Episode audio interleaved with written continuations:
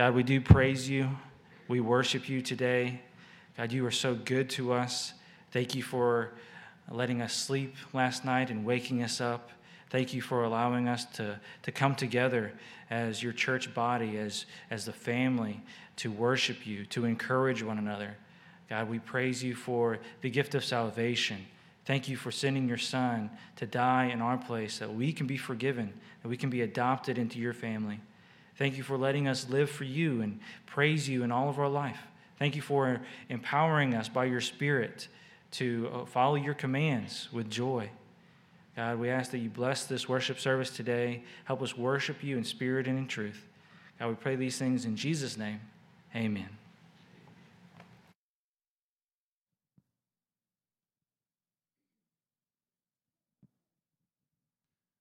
We may not be using the instruments that they were using in the psalm there, but we're going to praise the Lord this morning using the piano for our instruments. So please stand if you're able. We're going to sing Shine, Jesus, Shine.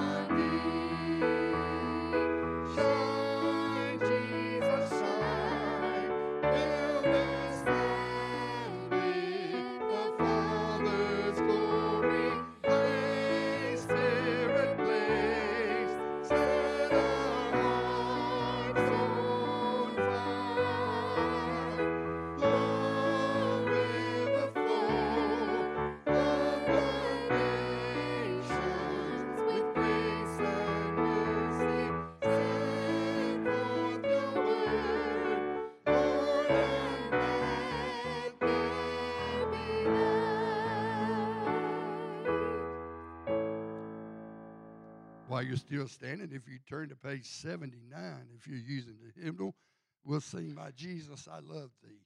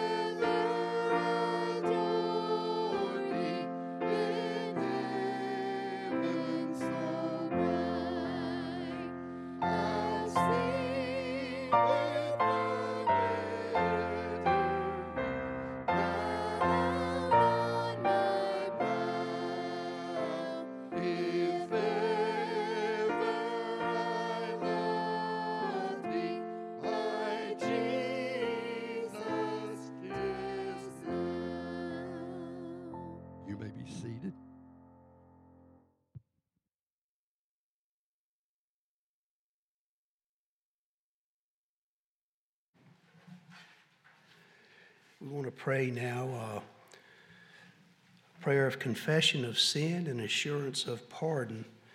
And uh, in our Sunday school lesson this morning, you know, we looked at the the woman that was brought before Jesus caught in adultery, a picture of each and every one of us as we stand guilty before a holy God. Every single human being, every one of us are guilty. It's only by God's grace and mercy that He's lavished upon us that He makes it available for us to be redeemed, to be made right, to be brought into His kingdom. That's who God is a God of infinite love, that He would send His Son Jesus to pay the price that we owed, giving His life and shedding His blood. That sinners that have done so much to sin against a holy God that He loved us enough that we could be reconciled back to Him. And all of us are right there. So please join me in prayer. Holy Father, we, God, come before you acknowledging that, God, we're all guilty sinners. without your grace and mercy, without your son Jesus, we'd be condemned to hell, and rightfully so. God, we are so grateful and thankful that, and while we were still sinners, Christ died for us. That you would send him for us to redeem us, to bring us back to you. God, your love and your grace and your mercy, it just, it's just hard for me to grasp the depth and totality of it. I can't. God, but uh, you're awesome in all your ways. And just please forgive us, God, for struggling still by sinning, even after we've been redeemed, God. We pray for your continued work in our lives and our hearts as you continue to transform us more and more into the image of Jesus. God, of the believer, each and every one of us have truly given our hearts to Christ. Our daily life, our daily walk is a walk of repentance. Help us to walk that walk of repentance. As we open your word and we hear your word, may we hear your voice, God, and understand how much you love us and that there's a brighter day coming when Jesus comes back. God, so forgive us for our sins. Work in our hearts that, God, we would give ourselves totally and completely to you each and every day. That we would step out and share the gospel when you grant us opportunities. That we would love each other the way you would have us to love each other.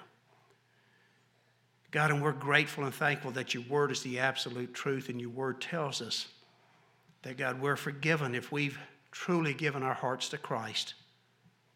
That was his mission. And that we're born again by your Spirit and we're transferred out of the kingdom of darkness into the kingdom of the Son of your love, forever sealed forever and ever. And we praise you for the truth of your word. We pray in Jesus' name. Amen.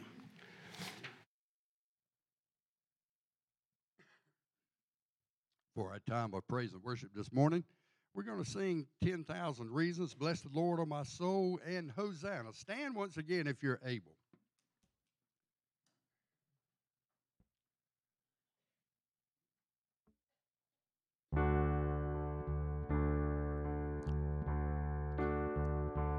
Bless the Lord,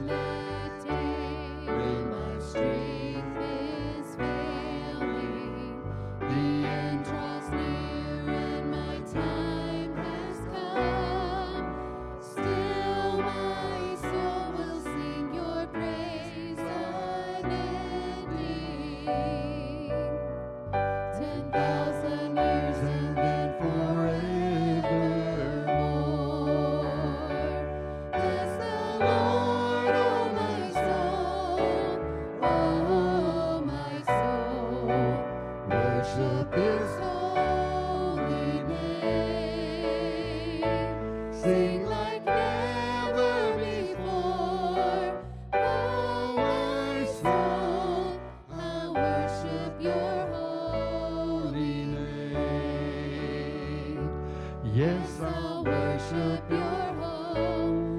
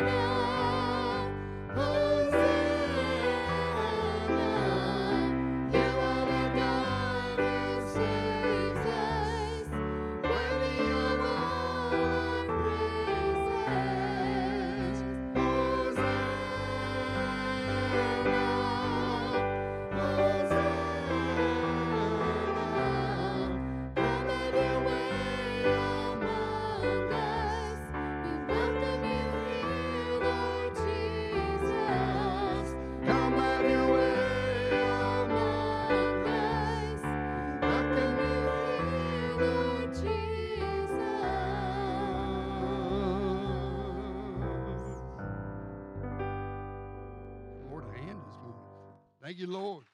You may be seated.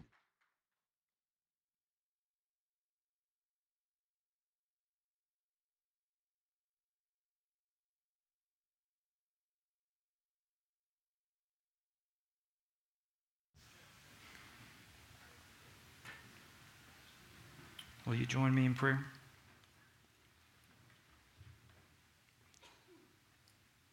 God, be with me as I proclaim your word be with those listening, that they would have ears to hear and they would leave here transformed. God bless the, the reading of your word today. In Jesus' name, amen. Before we get to Genesis, I do want to read Matthew 21 14 and following. It says this The blind and lame came to him in the temple, and he healed them. When the chief priests and the scribes saw the wonders that he did, and the children shouting in the temple, Hosanna to the Son of David, they were indignant and said to him, Do you hear what these children are saying? And Jesus replied, Yes. Have you never read, You have prepared praise from the mouths of infants and nursing babies? Then he left them, went out of the city to Bethany, and spent the night there.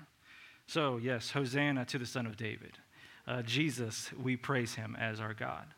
So, praise the Lord for that. Uh, we'll be in Genesis 9, verses 18 through 29 today, continuing our series uh, through the book of Genesis. And today, we're looking at the curse of Canaan. The curse of Canaan. Four main sections. First, we'll look at misusing God's good gifts. Misusing God's good gifts. Second, dishonoring your parents, literally, and we'll see what that, this will make sense at the end, okay? And then number three, dishonoring your parents metaphorically. Leviticus 18, 7, 20, 17. Again, this will make sense when we get there. and then fourth, the effects of sin.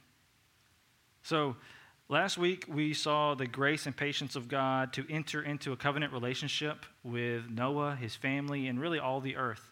Um, despite sin and rebellion, God has promised not to destroy the world by a flood again. And even though he, again, that God knew that they would rebel against him, and we see this happen in just the very few verses. After God exemplifies his grace and patience with the symbol of the rainbow, Noah would sin against God.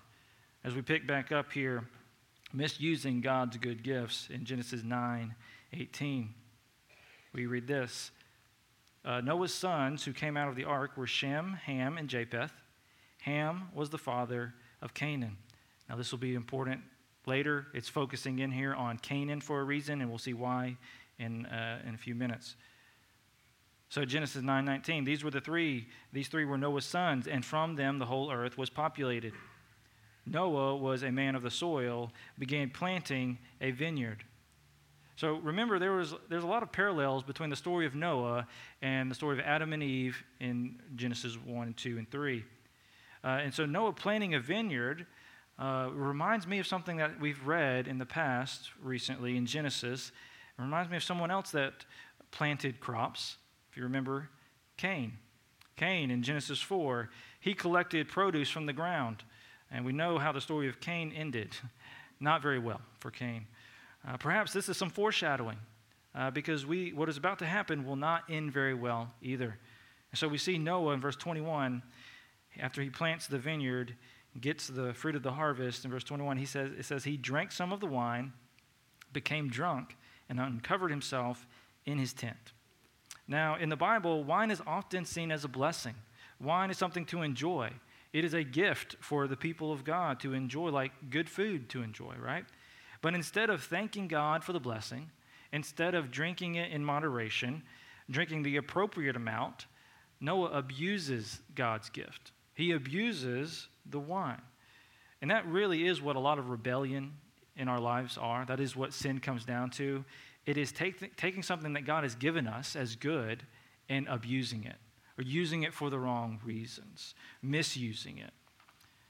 Uh, specifically with the issue of alcohol, uh, because when you drink too much, it causes people, causes you not to be able to think clearly. You, you were not able to control your emotions. You're not able to control your actions. Uh, drinking too much wine becomes a curse upon man and can result in terrible, terrible things. Uh, the Old Testament is full of stories, full of passages about the terrible effects of drunkenness.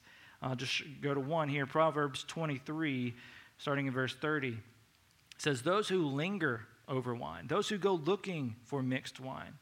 Don't gaze at wine because it is red, because it gleams in the cup and goes down smoothly. In the end, it bites like a snake and stings like a viper. Your eyes will see strange things, and you will say absurd things. Again, the, the fruit and the wine, you can, that is, that is a gift from God. But when one starts to linger over it, when one starts to gaze at it, a drinking too much of it, right?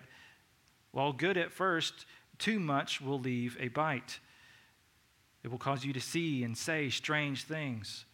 This is one of the many warnings that are in the Old Testament concerning drunkenness. The same warning occurs in the New Testament. Ephesians 5:18 says, "And don't get drunk with wine, which leads to reckless living." So, Scripture is clear that having too much alcohol is, one, not good for us.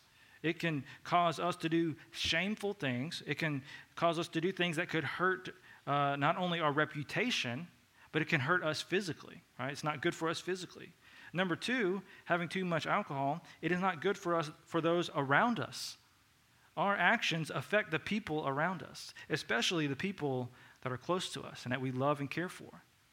It can affect them very negatively. And third, this drinking too much alcohol is an act of rebellion against God ultimately and goes against what He wants for us. It is abusing His good gift. So, already in just the first nine chapters of Genesis, we have seen several acts of rebellion, and there are terrible consequences. First, we saw the pride of Adam and Eve. They wanting to be equal to God, declaring for themselves what is right and wrong, instead of trusting God, their Creator. Cain, we saw how he lacked faith in God and does not give God his best offering, and thus is furious with his brother Abel, whose offering was accepted. Because of this fury and anger, and lack of faith in God, Cain murders his brother Abel. We saw how Lamech was abusive, he was violent, he was vengeful. The sons of God, we saw how they took wives for themselves, which portrays sexual immorality of one kind or another. And then we see that all of humanity was wicked, and that is why God sent the flood. But by the grace of God, Noah had faith. Noah sought to follow after God. Noah was declared as righteous. But as we've just seen in our passage today, Noah was not the righteous one. He wasn't the perfectly righteous person.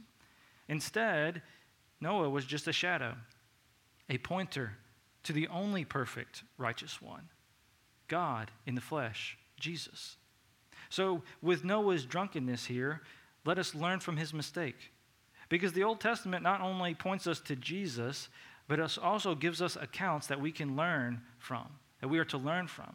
Uh, 1 Corinthians 10 11 makes this point, talking about things that happened in the Old Testament. He says, These things happened to them as examples, and they were written for our instruction, on whom the ends of the ages have come. They are written for our instruction. We're to learn from their mistakes. So here are two things we can learn from Noah's negative example of what not to do. Number one, we must be on guard of forgetting about God when times are good. Right? Because remember, Noah just had this literal mountaintop experience with God, experiencing the salvation of God. God just made him a pr- promise to him and to his descendants and entered into a covenant relationship with Noah. Everything is looking good for Noah. All of the wickedness of the world was washed away in the flood. But wait a minute, is that really true? Was all the wickedness, all the evil washed away? No, not really. Noah perhaps thought it was. Noah perhaps forgot about his own sinfulness. Maybe he was prideful and he thought of himself as uh, being above temptation. But sin was still crouching at the door, just as it was for Cain. So when times are good, let us not be prideful. Let us not forget about the God who has blessed us. Instead, let us worship God for his good gifts and serve him with what he's blessed us with. And be on guard against sin and temptation, even when times are good. Number two, let us learn this. Let us be warned that drunkenness can have negative effects beyond our own actions. Drunkenness can have negative effects beyond our own actions. As we read back in verse 21, he drank some of the wine, became drunk, and uncovered himself in his tent. In the case of Noah, it seems that it caused him to pass out in his tent. He is not able to function as he ought. And in this state of his drunken sleep, we will see how someone will sinfully take advantage of this situation. So let me give an, an illustration to kind of explain what's going on. Why do, we, why do we, as people, why do we lock our cars? Why do we lock our cars when we go to the store or even when we're at the house? We lock our cars because we know people are sinful. we lock our cars because we know people like to steal stuff, right? And so we want to guard our possessions. Uh, just a couple weeks ago, uh, our cars at our house were broken into. Well, not really broken into. We didn't lock the door, right? so we live in a pretty safe neighborhood. We live in seminary housing. We don't have anything expensive in our cars, so we're like, we didn't really care to lock them. Now we will. but they didn't, there was nothing for them to steal. We, we noticed that they just rifled through our belongings and like the middle console and everything. They didn't take my insurance card, so thankfully, you know. But the point is, what if we did have something of value in our cars? What if we kept a, a firearm, for example, in our car? And what if we left that car unlocked with that firearm inside and they could just easily open the door and steal the gun? It would be wrong for them to steal, right? It's wrong for them to enter into the car that's not theirs and take what's not theirs. But it is also very unwise for us not to lock our vehicles, right? It, it could have been prevented because they're just going around seeing which doors are unlocked. We could have prevented this crime. So we know that there is evil in the world, and we do our best to keep our possessions safe, right? We, we lock our doors, we keep our money in the bank, we, we keep our money in a safe, we do our best to keep ourselves and we keep our families safe. So, in a similar way, drunkenness is, is like not locking your doors. Drunkenness is not only rebellious against God's command, it can, it can not only cause you to hurt other people, it also disables you from being able to help yourself or help your family when evil knocks on the door. Because evil doesn't really knock on the door, does it? it doesn't let you know it's coming. So, for the sake of your safety, for the sake of your family's safety, we need to realize the harmful effects drinking too much can cause. We need to be wise in how we act and live in this world. And so we will see that Noah's drunkenness left the door open for evil to enter in. We see in our second section here, dishonoring your parents, literally, in verse 22. So Ham, the father of Canaan, again, emphasis on his son Canaan, Ham saw his father naked and told his two brothers outside. Then Shem and Japheth took a cloak and placed it over their shoulders. Walking backward, they covered their father's nakedness. Their faces were turned away, and they did not see their father naked. When Noah awoke from his drinking and learned what his youngest son had done to him, he said, Canaan is cursed. He will be the lowest of slaves to his brothers. Now, if you're like me, if you're reading this for the first time this week, actually, I've read it before right now. That's not, that is not what I meant. You know what I mean? If you're, if you're reading this for the first time, you might be asking yourself, what just happened? What is going on? Because I feel like I'm saying that about every passage eh, in Genesis is like, what's going on here? This is very strange. Because I'm left with a couple questions. Number one, is what Ham did, what Ham did, did that deserve a curse from Noah like this? It's a pretty harsh curse, right? Did, what, did Ham do something that bad? Second, why is Ham's son cursed, not Canaan? What, what's going on? And so there are two main views to explain what just happened.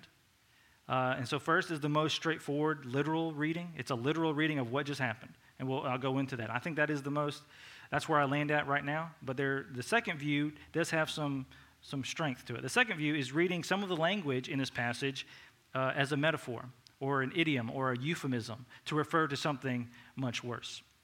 So, first, the most popular interpretation is that Ham, he literally went into his father's tent and saw him naked. That's what happened.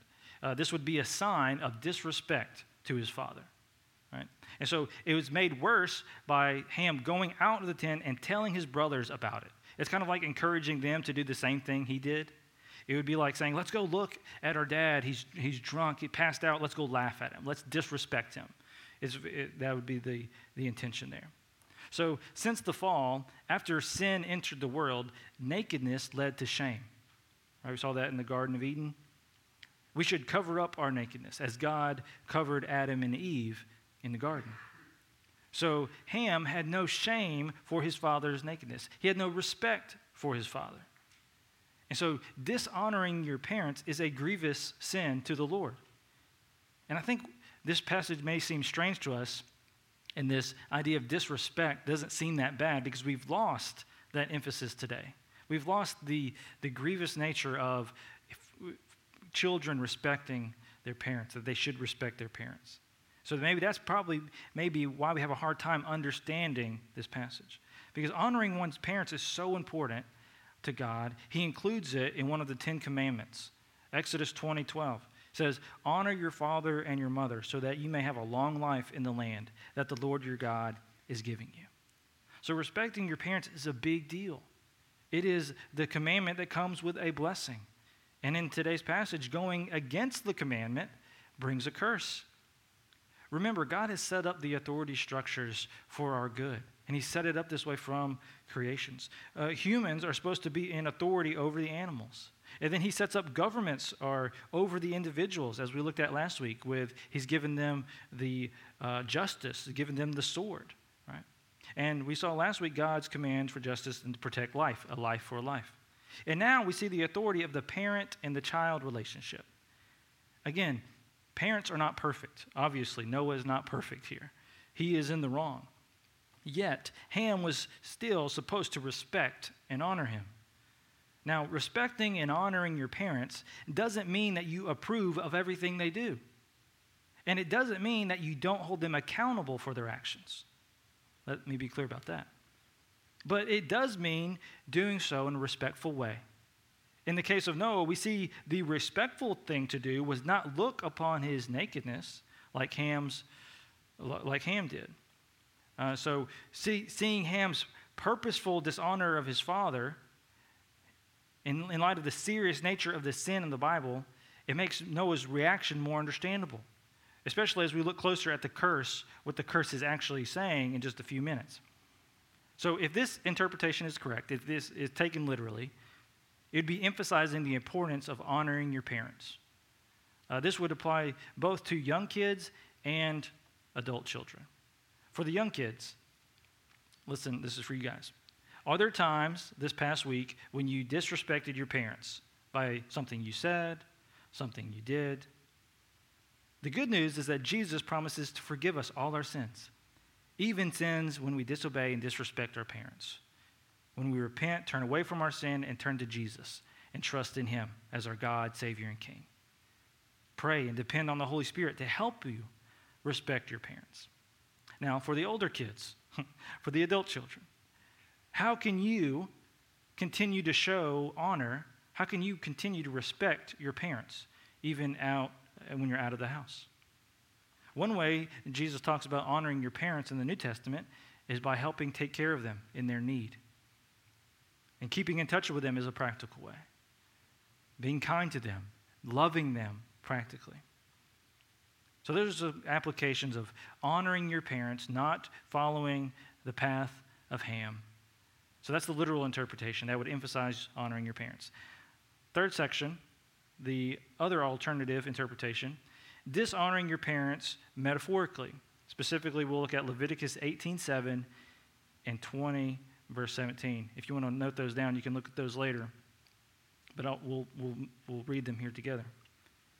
So when it says in Genesis 9:22, Ham the father of Canaan saw his father naked and told his two brothers outside, this phrase could be a, a metaphor, a euphemism, an idiom for something worse. It's kind of about the same way you would say something uh, really bad without using the exact words. So for today, if you said, you know, how's your relationship, do- your relationship doing? You're like, well, it's kind of on the rocks. On the rocks is a metaphor to say it's not going very well, right? And so we use phrases like that to describe things, right? And so that's possibly what's happening here in verse 22 because we see this language being used in Leviticus 18:7 to refer to something really bad. So uh, the CSB translation uh, translates the metaphor so that we understand what's going on. Uh, but the King James Version, as well as other uh, versions like the ESV and the NASB, translate it literally from the Hebrew, keeping the metaphorical language. And so this is what the, how the King James uh, Version uh, translates Leviticus 18:7. It keeps the, the metaphorical language. It says this: "The nakedness of thy father, or the nakedness of thy mother, shalt thou not uncover. She is thy mother; thou shalt not uncover her nakedness." So that is the literal translation from the Hebrew, and you're like, what is it talking about? Uh, it's using metaphorical language to talk about abuse. It's using the metaphor language to talk about abuse. So when it uses this phrase to uncover someone's nakedness, it is that metaphor. It's an idiom. Uh, as the CSB and other translations make the meaning clear, they don't keep the original uh, metaphor there. They, they translate it over so that the modern reader could understand. It says in Leviticus 18:7 for the CSB translation, says, "You are not to violate the intimacy that belongs to your father and mother. She is your mother. You must not have sexual intercourse with her." You can understand why they would want to make that a metaphor, an idiom. It's like we, we kind of are revolted by that, right? So it's interpreting the metaphors in modern English. So instead of saying relationship is on the rocks, they, they translate the relationship is really bad, right? So from Leviticus 18:7, we see the phrase uncovering the nakedness refers to this abuse. But you have to ask yourself back in Genesis 9, it doesn't say that Ham uncovered, he merely saw. But we see in Leviticus 20:17 that uncovering and seeing are used synonymously, are used interchangeably. I know this is a lot. We're almost done. You can keep, keep tracking with me. All right. So again, the King James Version keeps the metaphor while other translations put the meaning in modern terms. So King James of Leviticus 20, verse 17 says, If a man shall take his sister, his father's daughter, or his mother's daughter, and see her nakedness, and she sees his nakedness, it is a wicked thing. So you see how the, the, the, metaphorical language is used this way as well. Seeing and uncovering both refer to improper, sinful sexual relations. So some scholars think that this is what's going on in the situation in Genesis 9. So this is these metaphors were common in the time of Leviticus, and so maybe that's the same metaphorical language being used with the sin of Ham. So, with that metaphor in mind, we read verse 22 in a new light in Genesis 9 22. Ham, the father of Canaan, saw his father naked and told his two brothers outside. So, if this is metaphorical language, it could be describing that Ham did something really bad. Right? He, he uh, possibly abused Noah or abused Noah's wife. As we saw with the connections to Leviticus, connecting the father and the wife there. And so Ham was proud of his action. And he goes and tells his brothers what he did. He's not repentant in the slightest. Shem and Japheth did not approve of what Ham did. They instead go in and respect and cover their father and their mother, covering them up literally with a blanket. So, if that's the interpretation, it could explain why Canaan is the focus point here. Remember, over and over again, it says Ham, the father of Canaan, Ham, the father of Canaan. Why is Canaan such a big emphasis in this story? Because maybe perhaps Canaan is a result of this sinful act. So, additionally, this view would support other biblical passages like we read about in Leviticus about sexual ethics. Right? It would be teaching us something about sexual ethics. There are boundaries that God has set up for us, and that sex should be in the covenant, covenant marriage between man and woman. Anything done outside of the marriage covenant is wrong. So at the end of the day, I sided with the first interpretation, taking it literally, but there is something to consider with this metaphor, metaphorical language in Leviticus. It's hard to discount that, that same usage there. But either way, well, let's look at the curse here, the effects of sin in Genesis 9:24. It says, When Noah awoke from his drinking and learned what his youngest son had done to him, he said, Canaan is cursed. He will be the lowest of slaves to his brothers. So, a few things to point out about this curse. First, notice that it is Noah doing the cursing, not God. So, it seems that this curse is a form of request to God, which is made clear in verse 26 when Noah addresses God. He says, Blessed be the Lord, the God of Shem. Let Canaan be Shem's slave. So, he's requesting this curse to be enacted by God.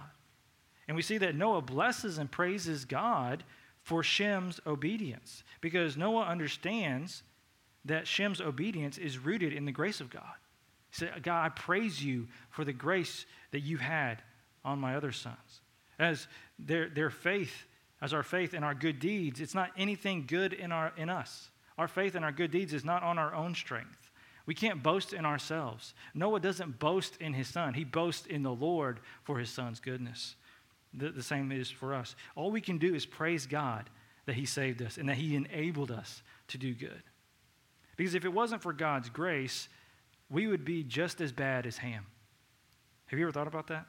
Like, if it wasn't for God's grace in your life, you you would be, we would be all be so bad. While God gets the glory for our good deeds, we are still responsible for our sin, and our sin has consequences. And because of Ham's sin, Noah asked the Lord to humble Ham's son Canaan in the form of servitude to Shem.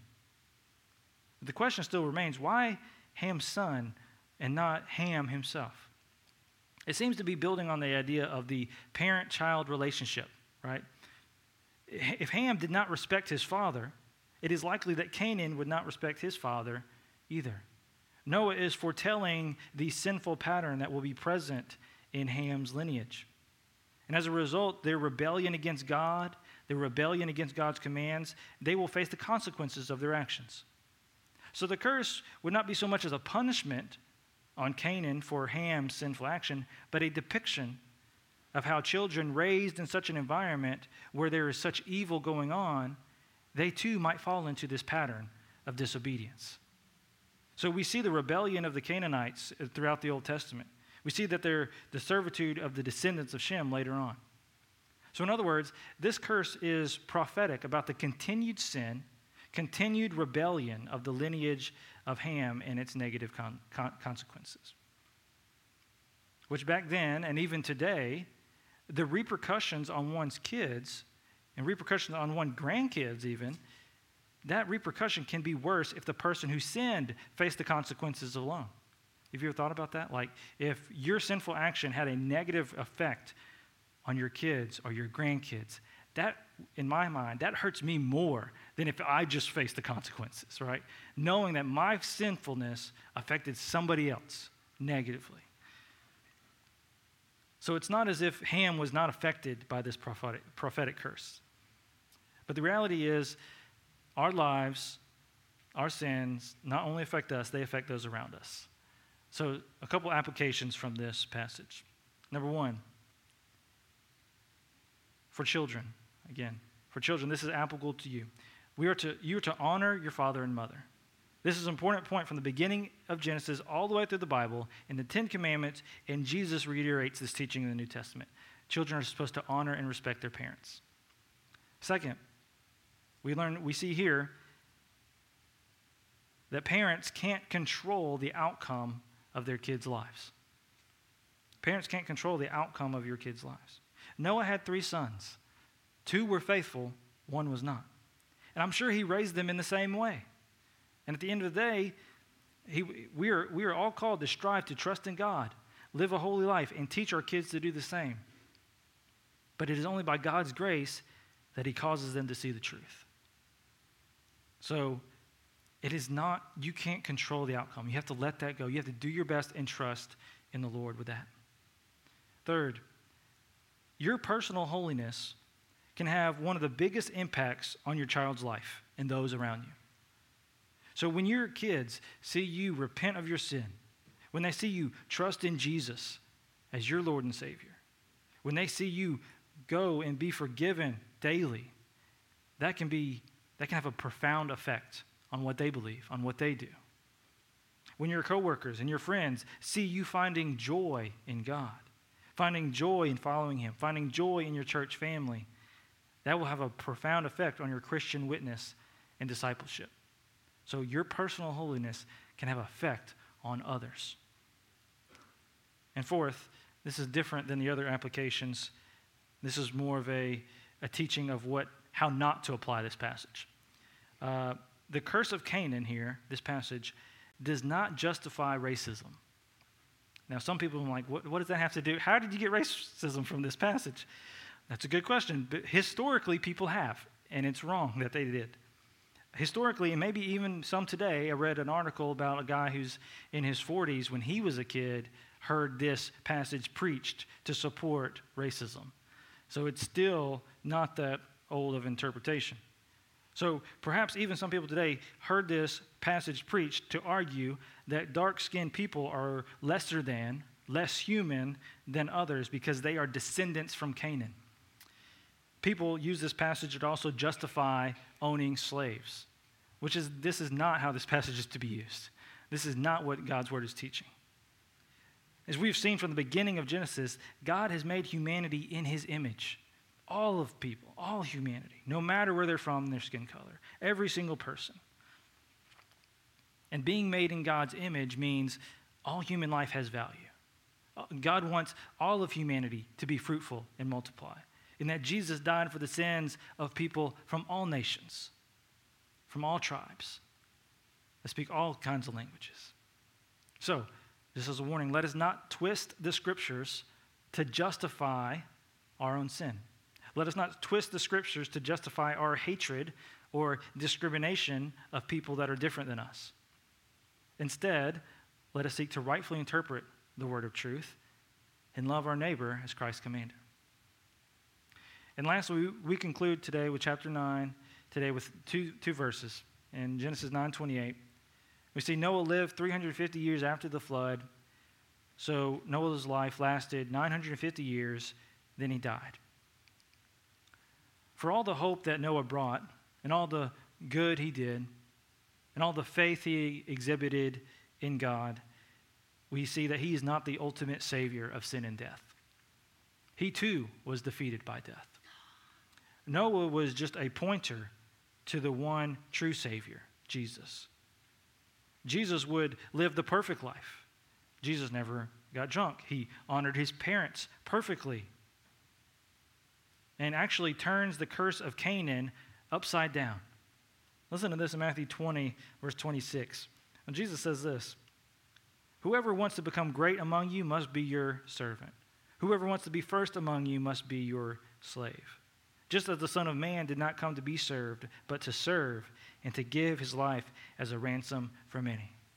So, what was a curse for Canaan to be a slave and a servant, Jesus actually commands his disciples to humble themselves, to serve others, following his own example, his sacrificial service. Again, the majesty, the grace that God would come down in a form of a servant to p- take the punishment and curse that we deserved. For while we may look at him, we may look at his sin, and we might be tempted to be prideful. We say, How could he do such a thing? I would never do that. You have to realize if it wasn't for God's grace in our life, we would live much worse we, we realize that we have all fallen short, either by getting drunk, overindulging on other things, abusing God's gifts, dishonoring our parents, having sex outside the covenant of marriage. The list goes on. But the good news is that Jesus gave his life in our place so that we could be forgiven of all our sins, all our sins. And when, and when reflecting on this story of the curse of Canaan, some might think, I feel like I'm in Canaan's spot because my parents have, I've had this history of sin. I've had this, this history of rebellion against God, and I feel like I can't get out of that. The good news is Jesus can save you from that too. He can save you from that too. Because he makes you a new creation. Everything gone before is old and gone and dead.